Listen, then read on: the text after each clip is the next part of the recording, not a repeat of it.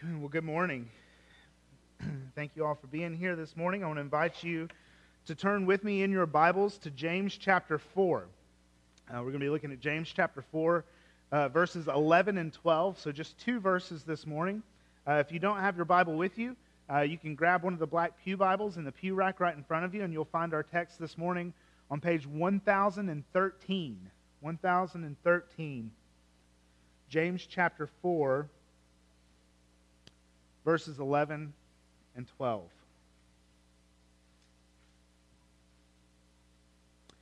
As you find your way there, I want to invite you with me once more, if you are able, if you would stand with me in honor of the reading of God's holy and inspired and inerrant word. James 4, starting verse 11. Do not speak evil against one another, brothers. The one who speaks against a brother or judges his brother speaks evil against the law and judges the law. But if you judge the law, you are not a doer of the law, but a judge. There is only one lawgiver and judge, he who is able to serve and to or to save and to destroy. But who are you to judge your neighbor. Let's pray. Father, verses like these are very, very easy to understand, but they are oh so hard to obey.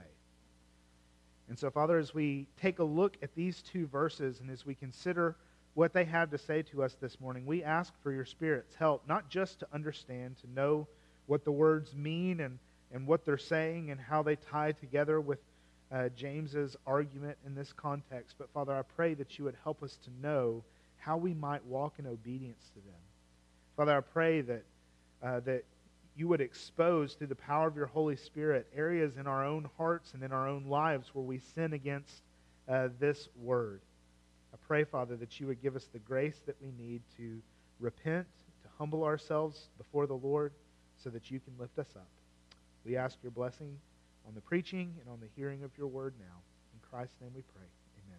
Amen. You can be seated. so I don't know about you, but when I was growing up, one of the phrases that we used to say to each other all the time, one of the phrases that got tossed around on the playground during school, was Sticks and stones may break my bones, but your words can never hurt me. Did you guys ever hear that or say that growing up? Sticks and stones may break my bones, but your words can never hurt me.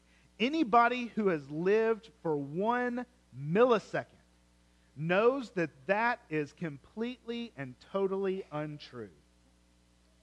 Words can hurt. Sticks and stones can hurt too, right? Sticks and stones can leave cuts and bruises, but words can cut much deeper than just that, can't they? Your words matter. The words that you say matter. It might seem like a simple statement, but it is a profound truth, isn't it? Your words matter. Words matter so much that they can, in fact, change the course of history. As I was studying through this sermon, as I was studying through this text, uh, thinking through the way that words have changed the world, I find myself getting distracted on YouTube uh, and watching the speech from President Ronald Reagan when he was in Berlin. Right, standing there, the Berlin Wall is behind him, and he says those famous words Mr. Gorbachev, tear down this wall. Simple phrase, simple statement, but a phrase that changed the course of history. Found myself watching another speech by a man, Dr. Martin Luther King Jr., standing on the steps of the Lincoln Memorial talking about a dream that he had. Right? A dream that people would be judged by the content of their character, not the color of their skin. Words have power to change the course of history. In the same way, words are very dangerous things. They can cause hurt and they can cause damage that will last a lifetime. Each one of us has been guilty of this. Each one of us have been in a situation before where we've said something and immediately we've regretted it. Right? It's almost like you can see the words coming out of your mouth and you want to reach out and grab them before they reach the ears of your listener and pull them back in. But life doesn't work that way, does it? Once you say something, those things sometimes they just can't be unsaid. So I'm sure all of us have had that experience before. We wish we could take it back. Your words matter. Well, as we've studied through the book of James over the course of this last year, we've seen how James teaches us the dangers of the tongue, the pitfalls of this little bitty member in our body, and the way that this little bitty member can set the world on fire. In, in James chapter 1, verse 19, he says uh, that we are to be quick to listen and slow to speak and slow to get angry. In chapter 1, verse 26, he says, If anyone thinks he is religious and does not bridle his tongue, he is deceived and his religion is worthless. In chapter 3, verses 6 through 8, James says that the tongue is a fire, a world of unrighteousness, and the tongue is set among our members, staining the whole body, setting on fire the entire course of life, and it's set on fire by hell. He goes on in that passage to say that you can tame animals. You can put a bit in a horse's mouth and, and tame a horse, but no human being can tame the tongue. He says it is a restless evil that's full of deadly poison. Everything that James says about the tongue, both in, in, in passages that we've already studied today and, and in our passage that we're going to look at this morning, every single thing that James says about our speech, about our tongues, is a reflection of his brother's teaching, of Jesus' teaching uh, from Matthew chapter 12, verse 34. We've looked at this passage before as we've considered uh, James and how he deals with the tongue, but in Matthew chapter 12, verse 34, Jesus says that it's out of the overflow of our hearts that our mouths speak. So, in other words, what you say is a reflection of the genuineness of your faith in your. It's out of the, over the overflow of the heart that the mouth speaks. Now, our text this morning falls right in line with what James has already taught us concerning our tongues, concerning our words. And if we are to live according to godly wisdom, wisdom that is from above, that he talked about in chapter 3, verse 13, then we need a cure for our selfish and covetous and jealous and self righteous hearts. We need a cure for our hearts. And the answer to our sinful and greedy hearts, James tells us, in our text from last time in, in, in, chapter 4, verses 6 through 10 that we looked at, we need to recognize our sin. We need to be broken over our sin. We need to repent of our sin and humble ourselves under the Lord. And James says, if we do that in verse 10, he says, if we do that, then God will lift us up. So we need new hearts. And if we have new hearts, if we trust in Jesus and if we believe in the gospel of Christ and He has given us a new heart, then it necessarily follows that we will speak new words. Because out of a new heart, new speech comes. Your salvation will change the way that you talk. It will change it, necessarily. The words that you say especially words that you say about other people, especially words that you say about your brothers and sisters in Christ. That's the point of these two very straightforward, very clear little verses that we're going to look at now. So, what we've seen in these verses first is a command, and then two reasons why James gives that command. So, that's going to be the structure of our sermon this morning. Uh, there's a command that's given, and then there are two reasons for the command that's given. So if you're taking notes, point number one there the command. The command that's given. Do not slander one another. Very simple, very straightforward command. Look down in verse 11. Verse 11, he says, Do not speak evil against one another, brothers. Right? There's the command. Now, this word here, do not speak evil against, literally it's, it's one word in Greek, and it's literally translated speak against. Do not speak against one another. Right? so, this is a very broad and a very general command to not speak against. And depending on what translation you're reading, uh, it, it could be translated a few different ways. So uh, the New Living Translation and the Christian Standard Bible uh, say criticize. Do not criticize one another. The ESV that I'm reading here and that many of you are reading says speak evil against. Don't speak evil against. While the New American Standard uh, translates it very literally, right down the road, like it usually does, it just says, don't speak against another, one another. And then the NIV translate this, translates this word as slander. Don't slander one another. So which is it? is it criticize? Is it speak evil against? Is it just, you know, gossip, whatever it might be? Well, I think James includes all of those things. So when he gives us this command not to speak against one another, he has all of those things included in, uh, in his mind.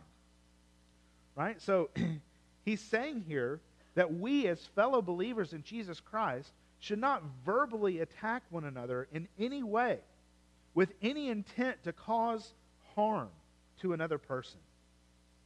There may be ways that, there are many ways that this can be done. Right? It can be done through gossip, it can be done through slander, through fighting, backbiting, arguing, false accusations, telling lies, all manner of divisive and hurtful ways that we can tear one another down with our words. But here's the, here's the kicker. I think usually when we think about these things, what immediately pops into our minds uh, are things like slander and gossip, telling things that aren't yours to share, te- saying things that are false. But here's the deal slander and gossip don't have to be lies, they don't have to be falsehoods. A slanderous word might be perfectly true. It might be a perfectly true word. We don't have to tell lies about people in order to defame them or to slander them. Sometimes, if what we know we are saying is true, that may cause us to feel justified in saying it. Like, well, I'm just speaking the truth here. Everybody knows it. You were thinking it. You know, I just said it. But I hope you see this morning that just because something may be true, that doesn't give you the right to open your mouth and say it. Right? The Apostle Paul says in Ephesians chapter 4, verse 29. That's a good verse to write down to look at maybe later as you're thinking back through these things.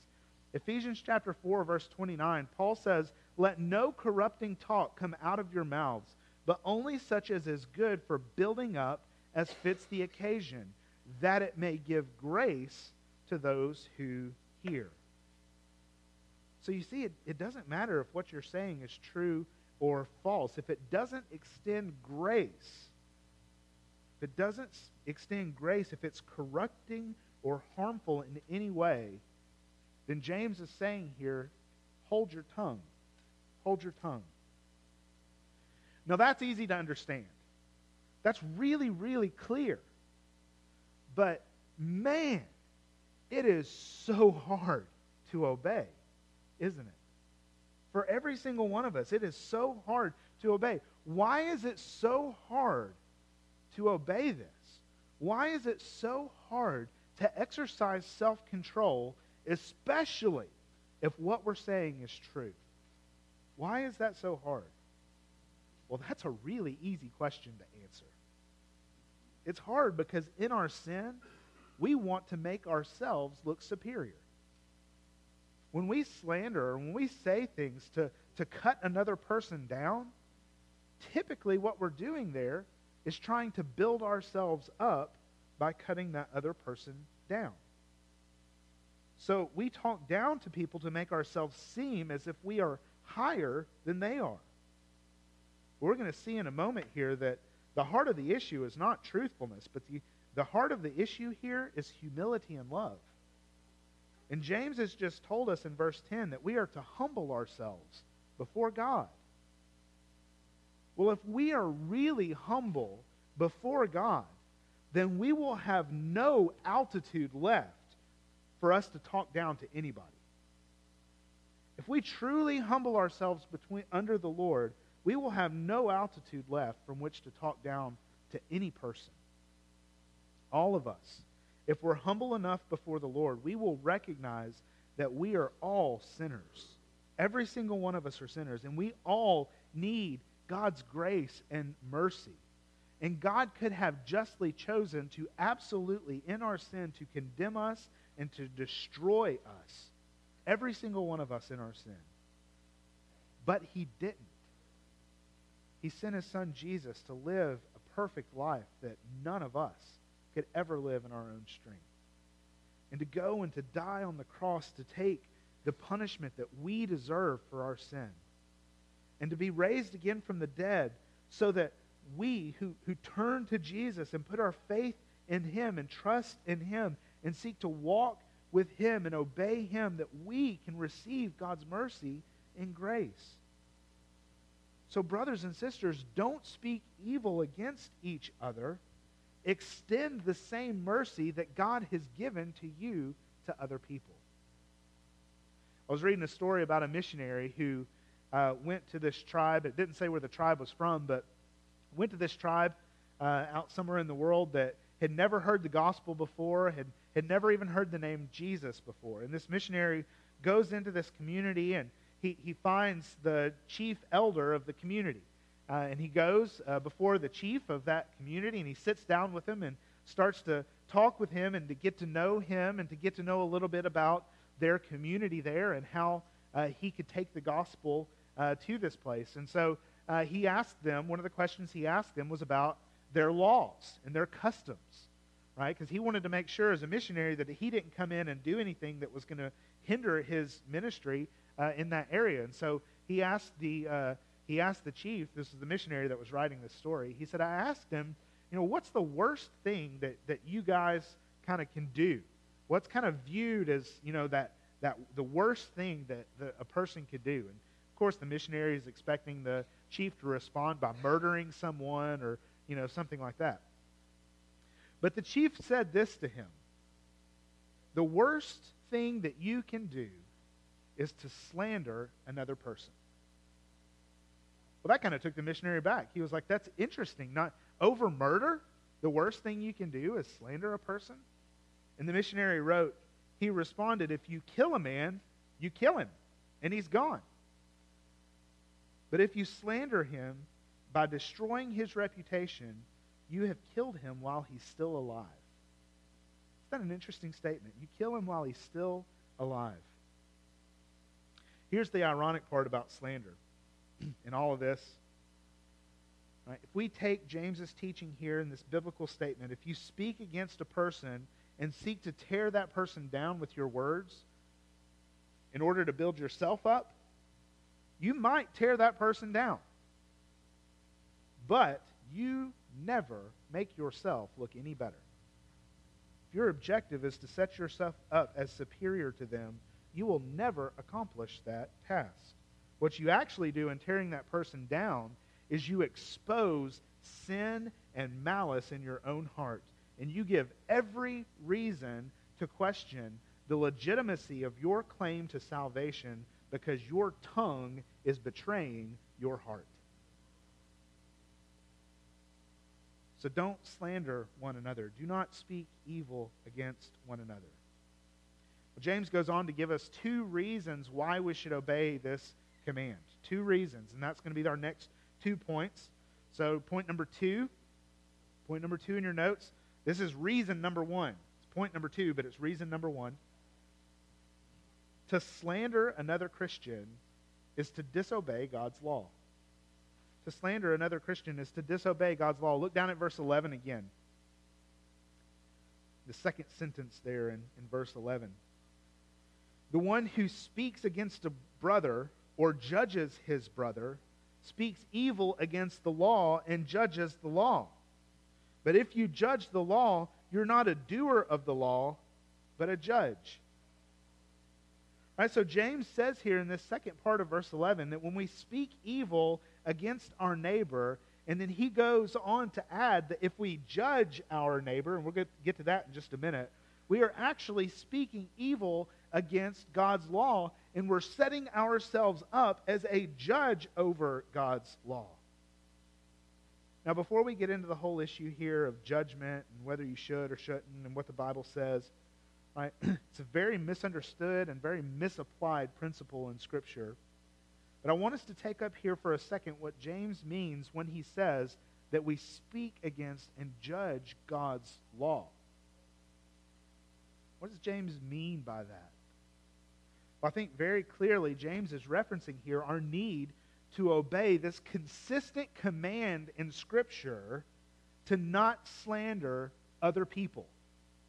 So I sat down this week and I was like, okay, I'm going to sit down and I'm going to go through the Bible. Had my uh, concordances out and all these different tools out and word searches and stuff. And I was like, I'm going to I'm going to write down the reference to every single commandment in the Scripture where we're not supposed to slander or speak against another person.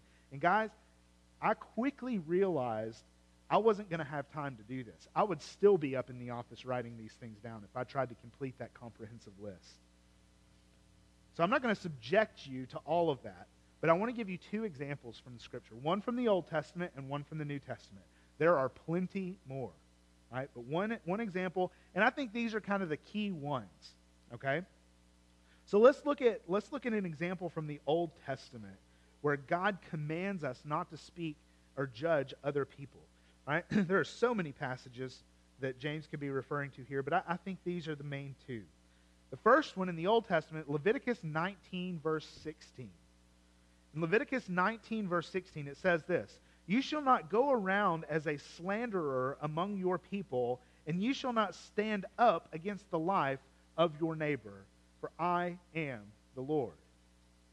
Right? It's interesting that in this passage where Moses says that she is, God is giving his people his law, how they are to live, he says, don't go around and slander other people, right? And don't stand up against the life of another person. That is, don't, don't try to destroy their reputation uh, and, and cut them down because I am the Lord. Just one verse later, in verse 18, he gives the second greatest commandment. So in Leviticus 19 18, Moses says, uh, right, that you are to love your neighbor as yourself, for I am the Lord. So this commandment not to slander another person is grounded upon, it's built on the foundation of that second greatest commandment that we are to love our neighbor as ourselves. If you slander another person, that is not an act that is done in love. And that is breaking the second greatest commandment. By the way, we're going to talk about this a little bit more detail in just a second, but it's also breaking the first greatest commandment as well that we're to love the Lord our God with all of our heart, soul, mind, and strength. Right? It's breaking that commandment as well because who is it that gives us this law? It's God Himself.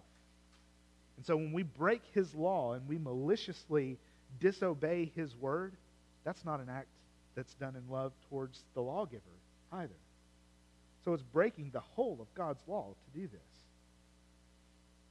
Another passage, New Testament, that James is surely you know, referring to here. It's his brother's teaching in Matthew chapter 7. Matthew, go ahead and flip there. Flip back in your Bible to Matthew chapter 7, verses 1 through 5.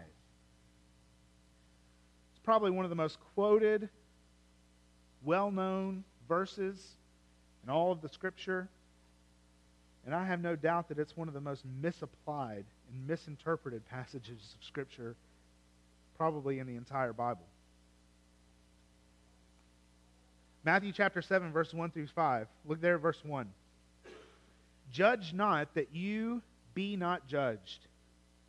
For with judgment you pronounce, you will be judged and with the measure you use, it will be measured to you.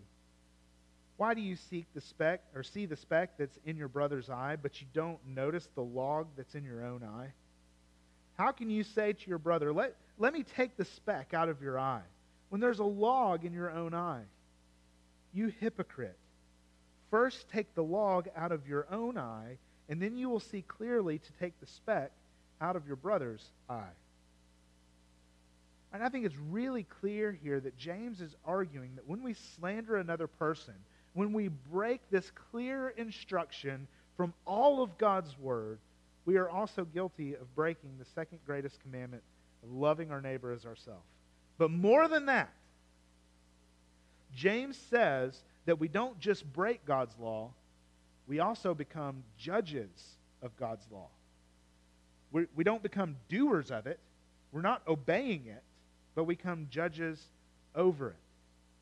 What does that mean? To judge God's law. Well, what James is saying here is that it's, it's like we tell God that we know better than him.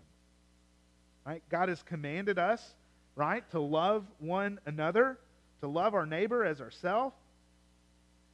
But in effect, when we disobey God's law, when we set ourselves up as judges over it, we're saying God's perfect and holy law is mistaking. It's, it's, it's a mistake in commanding us to love one another. Maybe perhaps instead, God should have given us the command that we should criticize one another instead. You see how ridiculous that is? We set ourselves up as judges over God's law. We think we know better than God. Okay. So now I want to get to this issue of judgment and whether we should or should not, and what the Scripture says about whether we should or should not judge. Because doesn't the Scripture tell us that we are to call one another out and confront each other in unrepentant sin? Sure does. Matthew chapter 18. Pretty much all of Paul's writings to the church, right, talk about this fact that we're to hold one another accountable and that we are to confront one another in unrepentant sin. Doesn't Jesus tell his disciples that one day that they will sit on thrones and judge the nations? He sure does. He does say that. Right? So, what's the deal? Are we to judge or are we not to judge? Well, I think there's some clarity that can be brought, and the answer to the question is yes. We are called in the Scripture to approach one another humbly and to confront one another, uh, confront unrepentant sin in each other's lives. But there is a major difference. There is a major difference between humbly confronting a brother in their sin and slandering and exercising judgment over that person. I hope you can see that. Right? There's a major difference between those two. There's a major difference between biblical judgment and slander. Where's the I think the key is in Matthew 7. Right? You still in Matthew 7? Look down at Matthew 7 and, and, and look at what he says. Do you notice when he says there, you see the speck, the little speck of sawdust that's in, your, in the corner of your brother's eye? But Jesus says, you're not paying attention to the two by four that's hanging out of your own eye. So, what does Jesus command him to do in the passage? Leave the speck? Leave the two by four and just close your mouth and ignore things? That's not what Jesus says at all. No, he says, humble yourselves before the Lord. Remove the two by four in your own eye so that you can then see clearly to get that speck out of your neighbor's eye right? He doesn't tell you to leave both the speck and the 2 by 4 No, he tells you to confront in sin, right? He goes on in Matthew chapter 18 to teach us the process that we are to use in confronting one another in sin. He gives us very clear instructions to do this humbly as an act of unity, to exercise uh, this ministry of reconciliation that God has given to us. So we, before we move on here, I want to take a second and I want to share just a few thoughts on how we might confront sin in each other's lives in a biblical way and not disobey this commandment not to stand in judgment over another person. Okay, so how can we confront sin in a way that's not judgmental or critical? Well, one, before you confront someone else in their sin, which is something that the scripture commands you to do, you should pray and ask God to reveal to you your own sin so that you can repent of it first. Take the two by four out first so that you can see clearly to remove the speck of sawdust from your neighbor's eye. So before you confront, pray and ask God to show you, to open your eyes so that you can uh, repent of any sin that you might have before you confront your neighbor in sin. This doesn't mean that you're going to be perfect before you confront sin, but it will create an attitude of humility. An attitude of humility before you confront someone. So you don't have to clean yourself up and be perfect before you confront sin, but you do have to have a humble attitude, knowing that you yourself are a sinner and you need God's mercy just as bad as that person does. So pray. Secondly, examine your heart and think about your words before you ever say them. Examine your own heart and examine your own motivation as to why it is that you're confronting this person in sin. Are you doing it out of love? Are you doing it out of concern? Are you doing it out of a desire to see them to be made holy and righteous? Or are you doing it in a way that's kind of secretly wanting to cut them down? And think about your words before you ever say them. Make sure that when you confront someone else in their sin, you do it from a heart of love and from an attitude of humility. Number three, don't argue. don't argue with the person and don't confront a person when you yourself are angry. It's a recipe for disaster to try to confront someone else's sin when you're angry. Right? Don't argue with them about it. And then finally, number four, be biblical in the way, and this is really important. Be biblical in the way that you invite other people into this process. Okay? So here's what I mean by that. You should not confront another person's sin, or when you're confronting another person in their sin, don't go talk to somebody else about it first. Hey, I got a problem with Joe over here, and I'm going to go talk to five people about it. Just to share a prayer request, you know. Uh, and then that, that's not what the Bible says to do. What does Jesus say in Matthew 18 that we're to do first? To go to that person first. And to talk to them and to share your heart with them so that by them hearing your words and repenting, that you can win your brother. So go to that person first, not to someone else. To go to someone else first to talk about that person's sin, that's not biblical confrontation, that's slander. Okay? Now, if that person doesn't repent, then there's a clear path forward where you bring in one or two other trusted individuals to go and to help you so that, so that a witness might be established, so that testimony might be established. But be biblical in the way that you invite other people in. And don't skip the steps that Jesus lays out in Matthew 18. Okay. So to sum all this up, when we judge others and we speak evil against them or when we slander them, we are disobeying God's law and we're contradicting his very character because he is the perfect lawgiver. And to value your own opinion above the opinion of God and above God's law is to love yourself more than you love the perfect giver of the law. To take up the position as a judge over God's law is effectively to elbow God off of the throne. And that's our last point. Point number three. This is the second reason that James gives us as to why we should obey his command not to slander. The second reason is to slander another Christian is to usurp God's authority to usurp God's authority. Look down at verse 12. He says, There is only one lawgiver and judge, he who is able to save and to destroy. But who are you to judge your neighbor? think here in this first sentence in verse 12, we see the foundation of James's whole reasoning. He says there in verse 12, there is only one lawgiver and judge. There is only one who is holy. There is only one who is perfect. There is only one who is righteous. There is only one who is able both to save and to destroy. And when we disobey God's law in this way, when we set ourselves up as judges over it, what we are doing is we are saying that we know better than God does. We are more righteous in our judgment than God is. And what does that say about what we are doing with respect to our love for God? We don't love God when we do that. We love ourselves. It's idolatry. So you see here there is more than just an e- obedience issue here.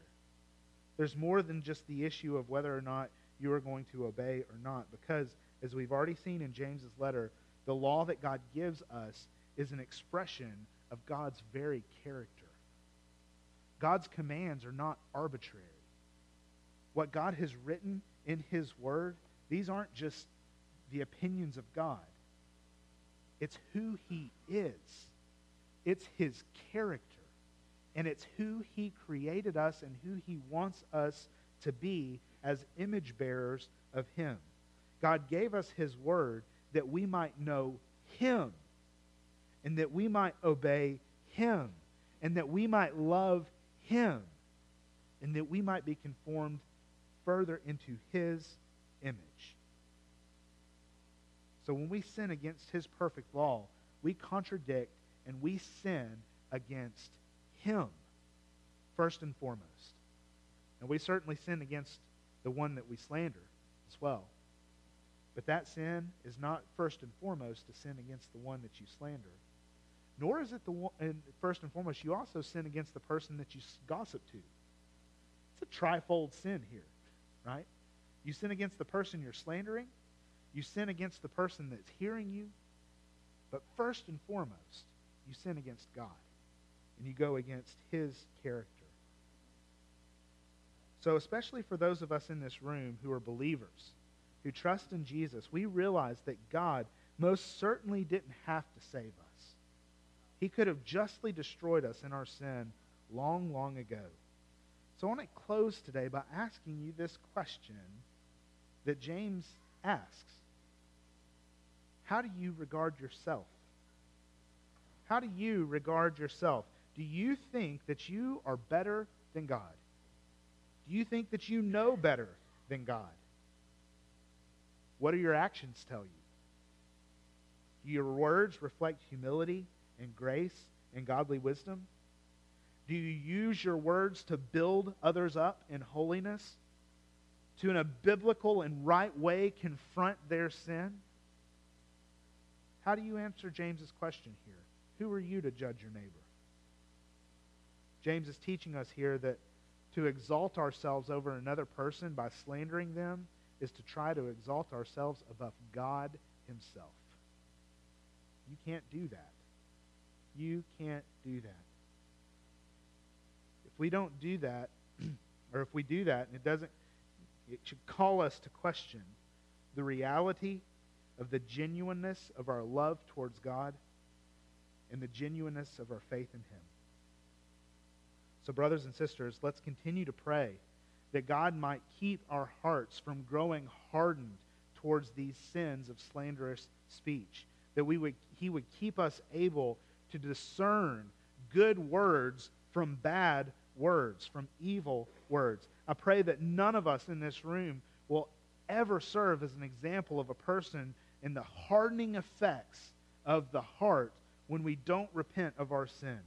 You know, one of the best ways God keeps our hearts tender and our discernment sharp, particularly when it comes to words or passages like this that are so straightforward and so clear.